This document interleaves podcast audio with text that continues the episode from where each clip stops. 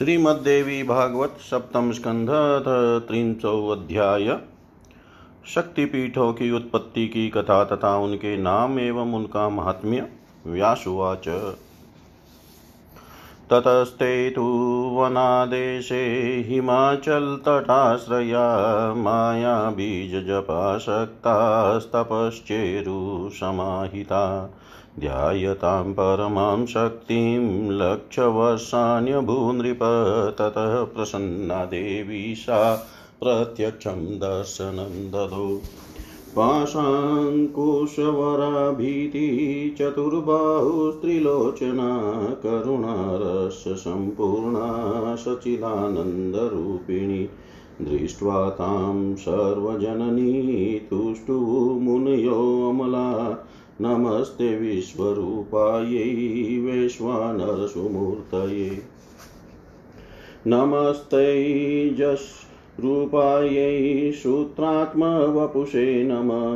यस्मिन् सर्वे लिङ्गदेहा ओतप्रोता वयो स्थिता नम प्राज्ञस्वरूपायै नमो व्याकृतमूर्तये नम प्रत्यक्षस्वरूपायै नमस्ते ब्रह्ममूर्तये नमस्ते सर्वरूपायै सर्वलक्ष्यात्ममूर्तये इति स्तुत्वा जगद्धात्रीं भक्तिगद्गदया गिरा प्रणेमुश्चरणाम्भोजं दक्षाद्या मुनयोमला ततः प्रसन्ना सा देवी प्रोवाच पिकभाषिणी। वरं महाभागा वरदां सता, सदा मता तस्यास्तु वचनं श्रुत्वा हरविष्णवोस्तनो समम् तयोस्तच्छक्तिलाभं च वव्रिरे नृपशतम् दक्षोऽथ पुनरप्याह, जन्मदेवी कुले मम। भवेत् वाम्बयेनाहं कृतकृत्यो भवे इति जपं ध्यानं, तथा पूजां स्थानानि विविधानि च। वद मे परमेशानि स्वमुखे, व केवलं देव्युवाच मच्छक्त्योरवमाना च जातावस्था तयोर्द्वयो नेतादृशप्रकृतव्यो मे अपराध कदाचन। अधुना मतकृपालेशाच्छरीरे स्वस्थता तयो भविष्यति च ते शक्ति त्वद्गृहे क्षीरसागरे जनिष्यतस्त्रताभ्यां प्राप्स्यत प्रेरिते मया। मायाबीजं हि मन्त्रो मे मुख्यप्रियकर सदा ध्यानं विराटस्वरूपं मे हत्वा त्वत्पुरतस्थितं। सचिदानन्दरूपं वा स्थानं सर्वं जगन्मम युष्माभिः सर्वदा चाहं पूज्या ध्येया च सर्वदा। व्यासुवाच इत्युक्त्वान्तर्धरे देवी मणिद्वीपाधिवासिनी दक्षाध्या मुनयः सर्वे ब्रह्माणं पुनराययु। ब्रह्मणे सर्ववृत्तान्तं कथयामाशुरादरात् हरो हरिश्च स्वस्तौतो स्वस्वकार्यक्षमो नृप। जातौ पराम्बा कृपया गर्वेण रहितौस्तदा कदाचिदत्तकाले तु महशाक्तमवातरत्। दक्षगेहे महाराज त्रैलोक्येऽप्युत्सवो भवत्येवा प्रमुदिता सर्वे, पुष्पवृष्टिं च चक्रिरे। नेदुर्दुन्दुभयस्वर्गे करकोणाहता नृपमनांस्यासन् प्रसन्नानि साधूनाममलात्मनां सरितो मार्गवाहिन्य सुप्रभो बुद्धिवाकर मङ्गलायां तु जातायां जातं सर्वत्र मङ्गलम् तस्यानां सतीं चक्रे सत्यत्वात् परसंविद ददौ पुनः शिवायात तस्य शक्तिस्तु याभवत्। सा पुनर्चवर्लने दग्धा देवयोगान् मनो नृपजनमे जय उवाच, अनर्थकर्मे तते श्रावितं वचनं मुने। एतादृशं महद्वस्तु कथं दग्धं हुताशने यन्नाम स्मरणान्नॄणां संसाराग्निभयं नहि। केन कर्मविपाकेन मनोर्दग्धं, तदेव हि व्यासुवाच शृणु राजन्पुरावृतं सतिदास्य कारणम् कदाचिद्दथ दुर्वासा गतो जाम्बुन्धेश्वरीं ददश देवीं तत्रासौ मायाबीजं जचापस ततः प्रसन्ना देवेशी निजकण्ठगतां स्रजं भ्रमदभ्रमरसंसक्तां मकरन्दमदाकुलाम् ददौ प्रसादभूतां तां जग्राह शिरसा मुनि, ततो निर्गत्य तरसा व्योममार्गेण तापस।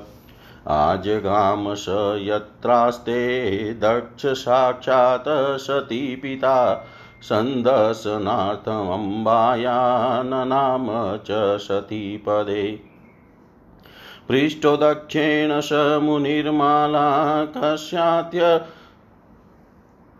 पृष्ठो दक्षेण स मुनिर्माला कस्यास्यत्यलौकिकी कथं लब्धा त्वया नाथ दुर्लभा भुवि मानवै। तच्छ्रुत्वा वचनं तस्य प्रोवाचाश्रुयु इते क्षण देव्या प्रसादमतुलं प्रेम गदगतितान्तर। प्रार्थयामास तां मालां, तं मुनिं सती पिता, अधेयं शक्तिभक्ताय नास्ति त्रैलोक्यमण्डले। इति बुद्धया तु तां मालां मनवेश समर्पयत्, गृहीता शिरसा मालामनुना निजमन्दिरे। स्थापिता शयनं यत्र दम्पत्योरतिसुन्दरं पशुकर्मरतो रात्रौ मालागन्धेन मोदित अभवत्स महीपालस्तेन पापेन शङ्करे शिवे द्वेषमतिर्जातो देव्यां सत्यां तथा नृप राजस्तेनापराधेन तज्जन्यो देह एव च सत्यायोगाग्निनादग्ध सति धर्मधिदृक्षया पुनश्च हिंवत पृष्ठे प्रादुराशितु तन्मः जनमे जय उवाच दह्यं माने सति देहे जाते। किं करोचिव प्राणाधिका सती तस्य तद्वियोगेन कातर व्यासुवाच ततः परं चु तु यज्जातं मया वक्तुं न शक्यते। त्रैलोक्यप्रलयो जात शिवकोपाग्निना नृप वीरभद्रः समुत्पन्नो भद्रकालीगणान्वित। त्रैलोक्यनाशनोद्युक्तो वीरभद्रो यदा भवत् ब्रह्मादयस्तदा देवा शङ्करं शरणं ययु। जाते सर्वस्वनाशेऽपि करुणानिधिरीश्वर भयं दत्तवांस्तेभ्यो बस्तवक्त्रेण तं मनुम्। अजीवयन्माहात्माशौ ततः खिन्नो महेश्वर। यज्ञवाटमुपागम्य रुरोध वृषदुःखित अपश्यतां सतीं वग्नौ दह्यं मानातु चित्कलां स्कन्धेऽप्यारोपयामास हासतीति वदन्मुः। बभ्राम भ्रान्तचित्तसन्नानादेशेषु शङ्कर, तदा भ्रमादयो देवाश्चिन्तामापुरनुत्तमाम्। विष्णुस्तु त्वरया तत्र धनुरुद्यम्य मार्गणे चिच्छेदावयवान् सत्यास्ततत्स्थानेषु ते पतन्। ततस्थानेषु तत्राशिना नामूर्तिधरोहर उवाच च ततो देवान् स्थानेष्वेतेषु ये शिवा भजन्ति परया भक्त्या, तेषां किञ्चिन् दुर्लभं नित्यं सन्निहितात् यत्र निजाङ्गेषु पराम्बिका, स्थानेषु ये मत्र्या, पुरश्चरणकर्मिण, तेषां मन्त्रा प्रसिद्ध्यन्ति, मायाबीजं विशेषत।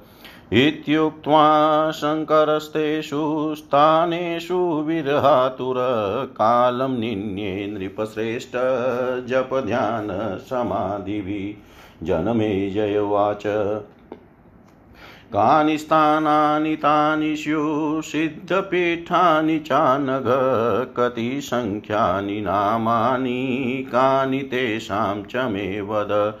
तत्र स्थितानां देवीनां नामानि च कृपाकर कृतार्थोऽहं भवेयेन तद्वदाशु मामुने व्यासुवाच शृणु राजन् प्रवक्ष्यामि देवीपीठानि साम्प्रतं येषां श्रवणमात्रेण पापहीनो भवे नर। येषु येषु च पीठेषु पाश्येयं सिद्धिकाङ्क्षिभिः भूतिकामेर्भिद्येया तानि वक्ष्यामि तत्त्वत। वाराणस्यां विशालाक्षी गौरीमुखनिवासिनी क्षेत्रे वै निमिषारण्ये प्रोक्ता शालिङ्गधारिणी। प्रयागे ललिता प्रोक्ता, कामुकी गन्धमादने, मानसे कुमुदा प्रोक्ता, दक्षिणे चोत्तरे तथा विश्वकामा भगवती विश्वकामप्रपूरणी गोमन्ते गोमती देवी, मन्दरे कामचारिणी मदोत्कटा चैत्ररथे, जयन्ती हस्तिनापुरे गौरीं प्रोक्ता कान्यकुब्जे रम्भा तु मलयाचले, एकाम्रपीठे सम्प्रोक्ता देवी साकीतिमत्यपि विश्वे विश्वेश्वरीं प्राहुः पुरुतां च पुष्करे। केदारपीठे सम्प्रोक्ता देवी सन्मार्गदायिनी मन्दाहिमवतः पृष्ठे गोकर्णे भद्रकर्णिका।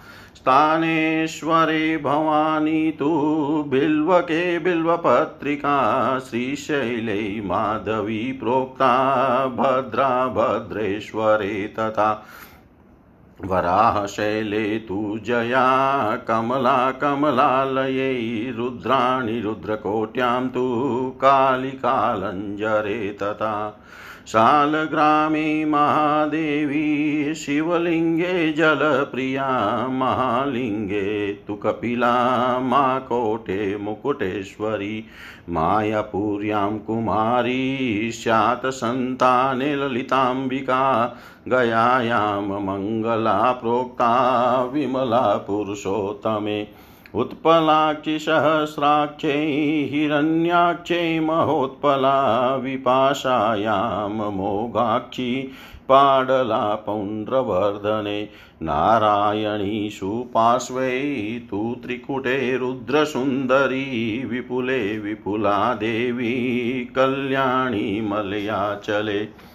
सह्याद्रावे कविरातु हरिश्चन्द्रे तु चन्द्रिका रमणा रामतीर्थे तु यमुनायां मृगावती कोटवी कोटतीर्थे तु सुगन्धा माधवे वने गोदावर्यां त्रिसन्ध्यां तु गङ्गाद्वारे रतिप्रिया शिवकुण्डे शुभानन्दा नन्दिनी देविका तटे रुक्मिणीद्वारवत्यां तु राधा वृन्दावने वने देवकी मथुरायां तु पाताले परमेश्वरी चित्रकूटे तथा सीता विन्ध्ये विन्ध्यादिवासिनी करवीरे महालक्ष्मी रुमादेवी विनायके आरोग्या वेद्यनाथे तु महाकाले महेश्वरी अभ्येत्युष्णितीर्थेषु नितम्बा विन्ध्यपर्वते माण्डव्ये माण्डवी नाम स्वाहा माहेश्वरी पुरे छगलण्डे प्रचण्डा तु चण्डिकामरकण्टके सोमेश्वरे वरारोहा प्रभासे पुष्करावती देवमाता सरस्वत्यां पारावारातटे स्मृता महालये महाभागा पयोष्णयां पिङ्गलेश्वरी शृङ्गिकाकृतशौचे तु कार्तिके त्वतिशाङ्करी उत्पलावर्तके लोला सुभद्रा शोणसङ्गमे माता सिद्वने लक्ष्मीरनङ्गा भरताश्रमे जालन्धरे विश्वमुखी तारा किष्किन्धपर्वते देवदारुवणे पुष्टि मेधा काश्मीरमण्डले भीमादेवी माद्रोतु तुष्टिविश्वेश्वरे तदा कपालमोचने शुद्धिर्माता कामावरोहणे शङ्खोद्धारे धारानाम धृतिपिण्डराके तथा कला तु चन्द्रभागायां छोदे शिवधारिणी वेणयाममृता नाम बदर्यामुर्वशी तथा औषधिश्चोत्तर कुरो कुशद्वीपे कुशोदका मन्मथा हेमकूटे तु कुमुदे सत्यवादिनी। अश्वत्थै वन्दनीया तु निधिवेश्वर्णालये गायत्री वेदवदने पार्वती शिवसन्निधो देवलोके तथेन्द्राणि ब्रह्माशेषु सरस्वती सूर्यबिम्बे प्रभा नाम मातॄणां वैष्णवी मता अरुन्धती सतीनां तु रामाशु च तिलोत्तमा चिते ब्रह्मकला नाम शक्ति सर्वशरीरिणाम् इमान्यष्टशतानि स्युपीठानि जनमे जय। तत्सङ्ख्याकास्तदीशान्यो देव्यश्च परिकीर्तिता। सती देव्यङ्गभूतानि, पीठानि कथितानि च अन्यान्यपि प्रसङ्गेन यानि मुख्यानि भूतले। यः स्मरे शृणुयाद्वापि नामाष्टशतमुत्तमं सर्वपापविनिर्मुक्तो देवी लोकं परं व्रजेत्। एतेषु सर्वपीठेषु गच्छेद्यात्रा विधानत सन्तर्पये च पित्रादीन् श्राद्धादीनि विधाय च कुर्याच्च महतीं पूजां भगवत्या विधानत क्षमापये जगद्धात्रीं जगदम्बा मुहुर्मुहुः कृतकृत्यं स्वमात्मानं जानीया जनमे जय। भक्ष्यभोज्यादिभिः सर्वान् ब्राह्मणान् भोजयेत्तत। सुवासिनी कुमारीश्च वटुकादिस्तथा नृप। तस्मिन् क्षेत्रे स्थिता ये तु चाण्डालाद्या प्रभो। देवीरूपाः स्मृताः सर्वे पूजनीयास्ततो हि ते प्रतिग्रहादिकं सर्वं तेषु क्षेत्रेषु वर्जये। यथाशक्तिं पुरश्चर्यां कुर्यान्मन्त्रस्य शतममायाबीजेन देवेशीं। तत्तत्पीठाधीश्वासिनीम् पूजयेदनिशं राजन् पुरश्चरणकृद भवेत् वित्तशाठ्यं न कुर्वीत, देवी भक्तिपरो नर। य एवं कुरुते यात्रां, श्रीदेव्या प्रीतमानस सहस्रकल्पपर्यन्तं ब्रह्मलोके महत्तरे। वसन्ति पितरस्तस्य, सोऽपि देवी पुरे तथा अन्ते लभद्वा परं ज्ञानं भवेन्मुक्तो भवाम्बुधे नामाष्टशतजापेन् गता, यत्रैतलिखितं साक्षात् पुस्तके वापि तिष्ठति। ग्रहमारी भयादीनि तत्र नेव भवन्ति, सौभाग्यं वर्धते नित्यं यथा पर्वणि वारिधि न तस्य दुर्लभं किञ्चिन्नामाष्टशतजापि न कृतकृत्यो भवेनूनं देवि भक्तिपरायण नमन्ति देवतास्तं वै देवीरूपो हि सस्मृतः सर्वथा पूज्यते देवै किं पुनर्मनुजोत्तमे। श्राद्धकाले पठेदेतन्नामाष्टशतमुत्तमं तृप्तास्तत्पितरः सर्वे प्रयान्ति परमां गतिम्। इमानि मुक्तिक्षेत्राणि साक्षात् सविन्मयानि च सिद्धपीठानि राजेन्द्र संश्रेयन्मतिमान्नर पृष्टं यत् त्वया राजन्नुक्तं सर्वं महेशि तु रहस्यातिरहस्यं च किं भूय श्रोतुमिच्छसि। रहस्यातिरहस्यं च किं भूय श्रोतुमिच्छसि। व्यास जी बोले, हे राजन, तत्पश्चात वे वन प्रदेश में हिमालय की तलहटी में स्थित रहकर समाहित चित हो माया बीज भुवनेश्वरी मंत्र के जप में तत्पर रहते हुए घोर तप करने लगे। हे राजन, एक लाख वर्ष पर्यंत उन पराशक्ति का ध्यान करते रहने के उपरांत देवी उनके ऊपर प्रसन्न हो गई और उन्होंने प्रत्यक्ष दर्शन दिया। उस समय उन्होंने अपने चारों हाथों में पाश, अंकुश, वर और अभय मुद्रा धारण कर रखी थी। वे तीन नेत्रों से युक्त थी। वे करुणा रस से परिपूर्ण थी और उनका विग्रह सतचित तथा आनंद से संपन्न था। उन सर्वजननी को देख कर विशुद्ध चित वाले वे मुनिगण उनकी स्तुति करने लगे। विश्व रूप तथा वैश्वानर रूप वाली आपको नमस्कार है, जिसमें समग्र लिंग देह ओतप्रोत होकर व्यवस्थित है। उस सूत्र रूप विग्रह वाली तथा तेज संपन्न रूप वाली आपको बारंबार नमस्कार है। आपको बार बार नमस्कार है। प्राग्ञ स्वरूप वाली आपको नमस्कार है। अव्यक्त स्वरूप वाली आपको नमस्कार है। प्रत्यक्ष स्वरूप वाली आपको नमस्कार है। और पर ब्रह्म का स्वरूप धारण करने वाली आपको नमस्कार है।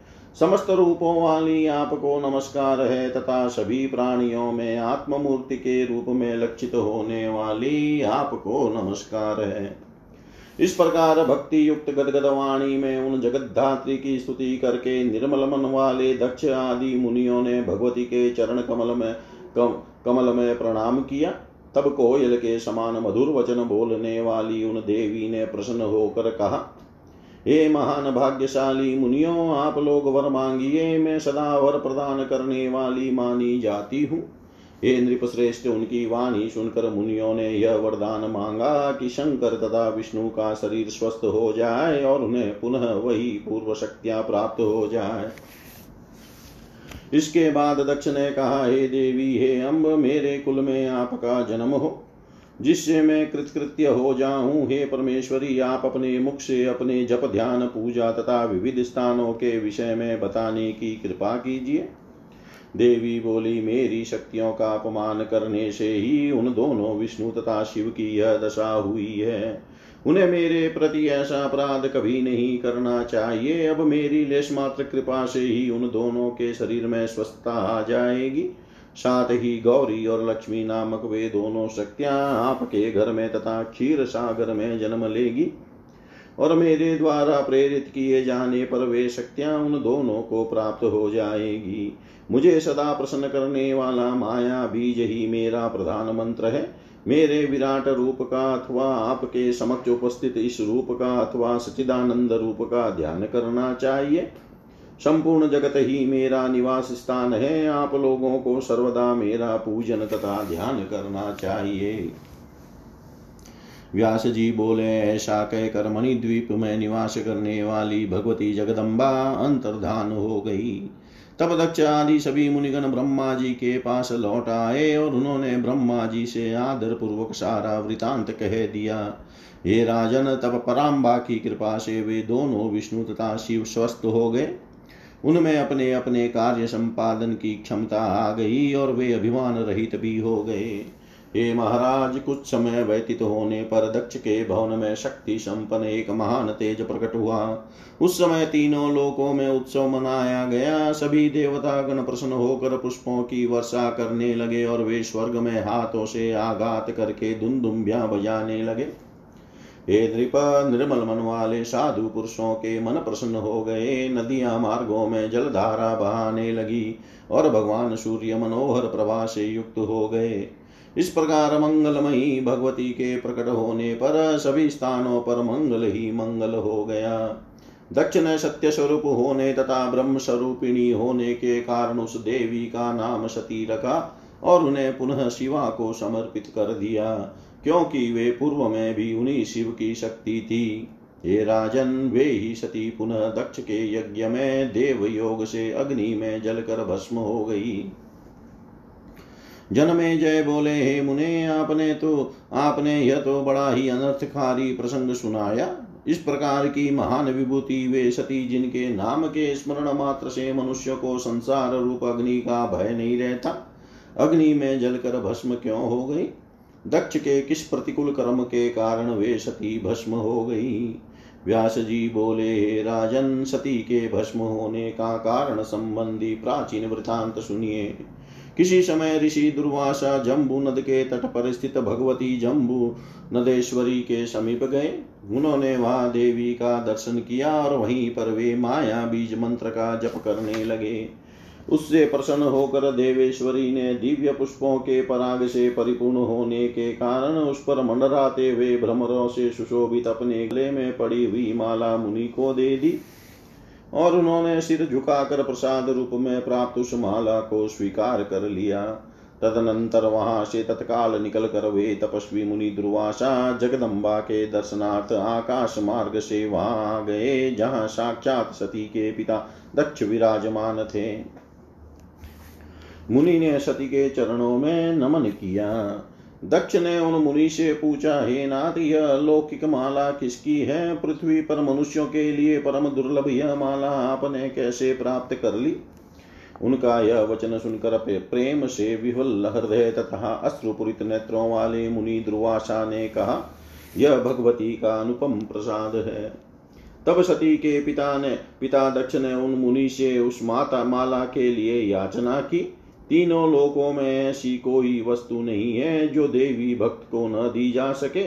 ऐसा विचार करके मुनि ने वह माला दक्ष को दे दी। दक्ष ने सिर झुकाकर उस माला को ग्रहण कर लिया और उसे अपने घर में जहाँ पर पति पत्नी की अत्यंत सुंदर सैया थी, वहीं पर रख दिया। उस माला की सुगंधि से सुगंधि से मत होकर राजा दक्ष रात में पशु कर्म, स्त्री समागम में प्रवृत्त हुए। हे राजन, उसी पाप कर्म के प्रभाव से वे कल्याणकारी शंकर तथा देवी सती के प्रति द्वेष बुद्धि वाले हो गए। हे राजन, उसी अपराध के परिणाम स्वरूप सती ने सती धर्म प्रदर्शित करने के लिए उन दक्ष से उत्पन्न अपने शरीर को योगाग्नि में भस्म कर दिया। फिर वही ज्योति हिमालय के घर प्रादुर्भूत हुई।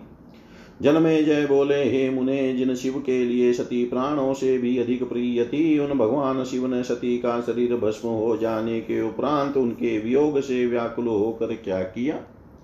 व्यास जी बोले, हे राजन, उसके बाद जो कुछ हुआ, उसे कह सकने में मैं असमर्थ हूँ।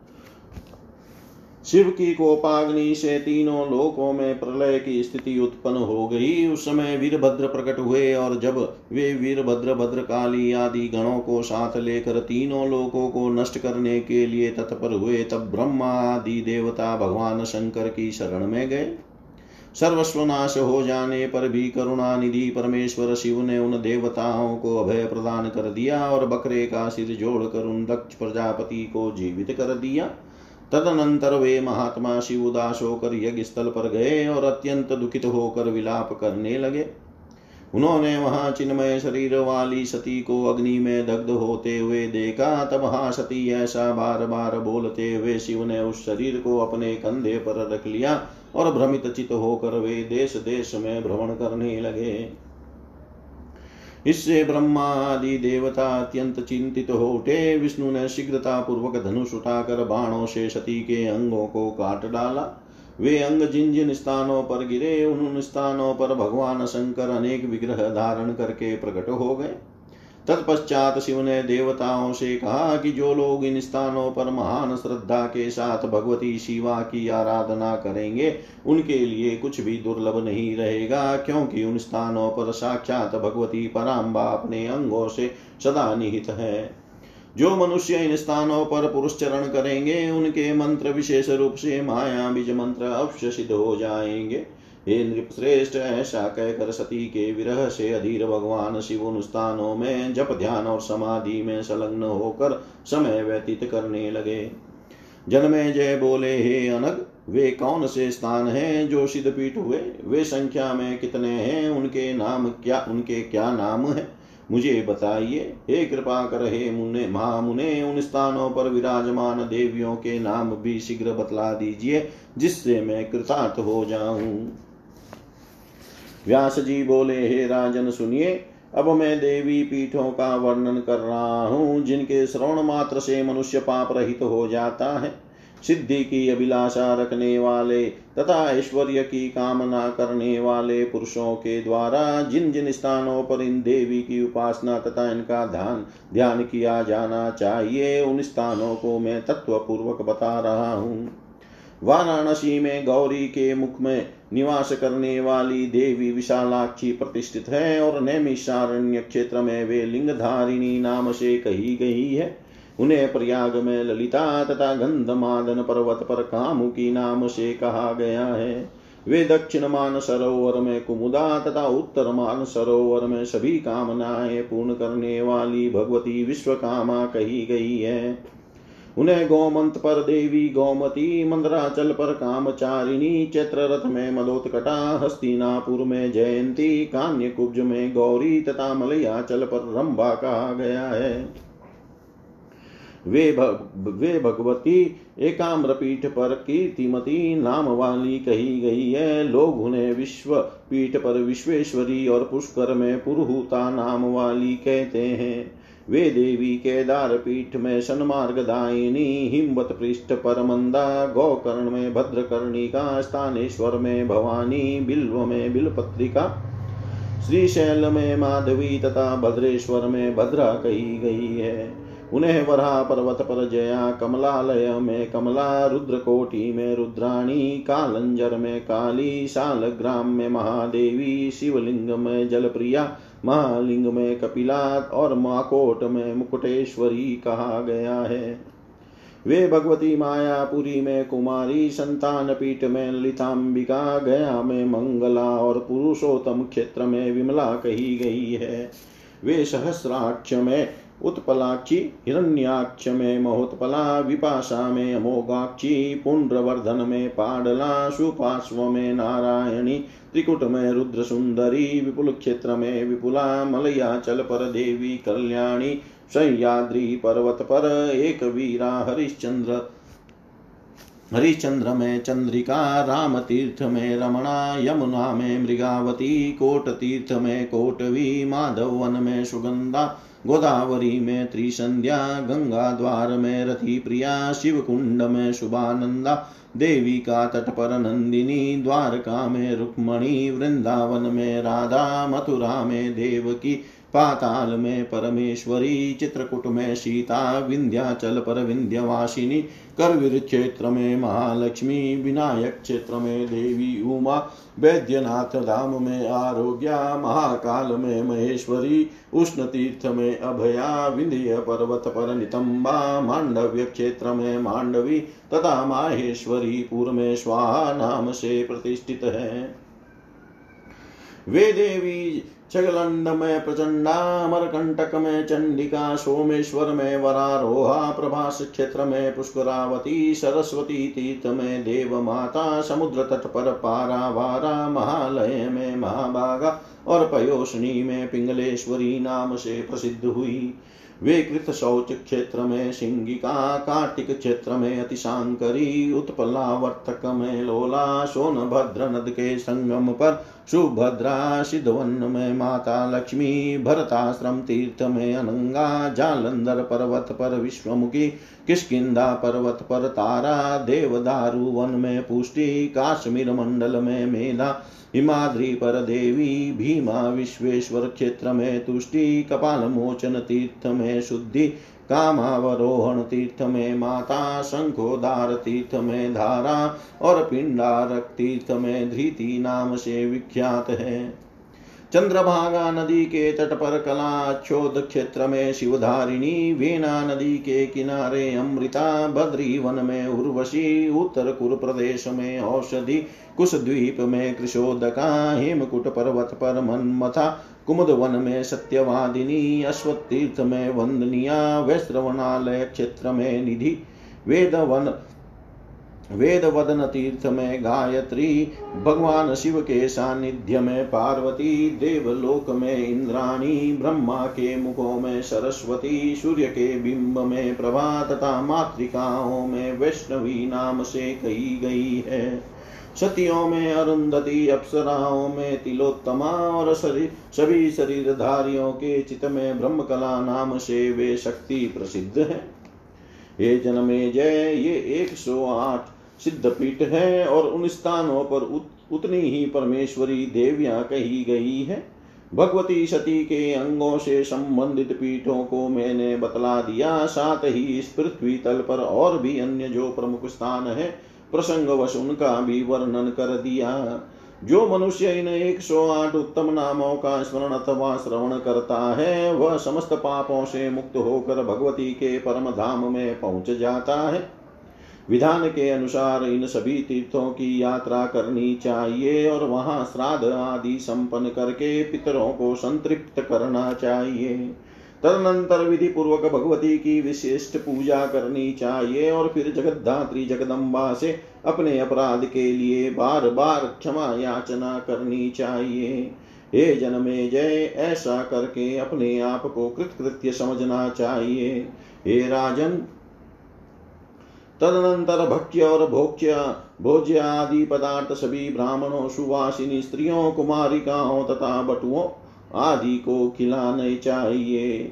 हे प्रभो, उस क्षेत्र में रहने वाले जो चांडाल आदि हैं, वे भी देवी रूप कहे गए हैं। अतः उन सब की भी पूजा करनी चाहिए। उन सिद्धपीठ क्षेत्रों में सभी प्रकार के दान ग्रहण आदि का निषेध करना चाहिए। श्रेष्ठ साधक को चाहिए कि वह उन क्षेत्रों में यथाशक्ति मंत्र का पुरस्चरण करे और माया बीज मंत्र से उन उन क्षेत्रों की अधिष्ठात्री देवेश्वरी की निरंतर उपासना करे। ये राजन, इस प्रकार साधक को पुरुष चरण कर्म में तत्पर रहना चाहिए। देवी की भक्ति में परायण पुरुष को चाहिए। कि वह अनुष्ठान करते समय द्रव्य के वय में कृपणता न करे। जो मनुष्य इस प्रकार श्री देवी के सिद्ध पीठों की प्रसन्न मन से यात्रा करता है, उसके पितर हज़ार कल्पों तक महत्तर ब्रह्मलोक में निवास करते हैं और अंत में वह भी परम ज्ञान प्राप्त करके संसार सागर से मुक्त हो जाता है, तथा देवी लोक में निवास करता है। इन 108 नामों के जप से अनेक लोग सिद्धि प्राप्त कर चुके हैं। जहाँ पर यह अष्टोत्तर सदनाम स्वयं लिखा हुआ अथवा पुस्तक में अंकित रूप में स्थित रहता है, उस स्थान पर ग्रहों तथा महामारी आदि के उपद्रव का भय नहीं रहता और पर्व पर जैसे समुद्र बढ़ता है, वैसे ही वहाँ सौभाग्य की नित्य वृद्धि होती है। इन 108 नामों का जप करने वाले के लिए कुछ भी दुर्लभ नहीं रह जाता। ऐसा वह देवी भक्ति परायण निश्चय ही कृतकृत्य हो जाता है। देवता भी उसे नमस्कार करते हैं, क्योंकि उसे देवी का ही रूप कहा गया है। देवता गण सब तरह से उसकी पूजा करते हैं तो फिर श्रेष्ठ मनुष्यों की बात ही क्या? जो व्यक्ति अपने पितरों के श्राद्ध के समय इस उत्तम अष्टोत्तर सतनाम का पाठ करता है, उसके सभी पितर तृप्त होकर परम गति प्राप्त करते हैं। हे राजेंद्र, ये सिद्ध पीठ प्रत्यक्ष ज्ञान स्वरूप तथा मुक्ति क्षेत्र है। अतः बुद्धिमान मनुष्य को इनका आश्रय ग्रहण करना चाहिए। हे राजन, आपने भगवती महेश्वरी के अत्यंत निगुढ़ रहस्य के विषय में जो कुछ पूछा था, वह सब मैंने बता दिया। अब आप पुनः क्या सुनना चाहते हैं? इति श्रीमद्देवी भागवते महापुराणे अष्टादशसहस्रयां संहितायाम्। सप्तमस्कन्धे देवीपीठवर्णनं नाम त्रिंशोऽध्याय सर्वं त्रीशां सदाशिवार्पणम् अस्तु। ॐ विष्णवे नमः। ॐ विष्णवे नमः। ॐ विष्णवे नमः।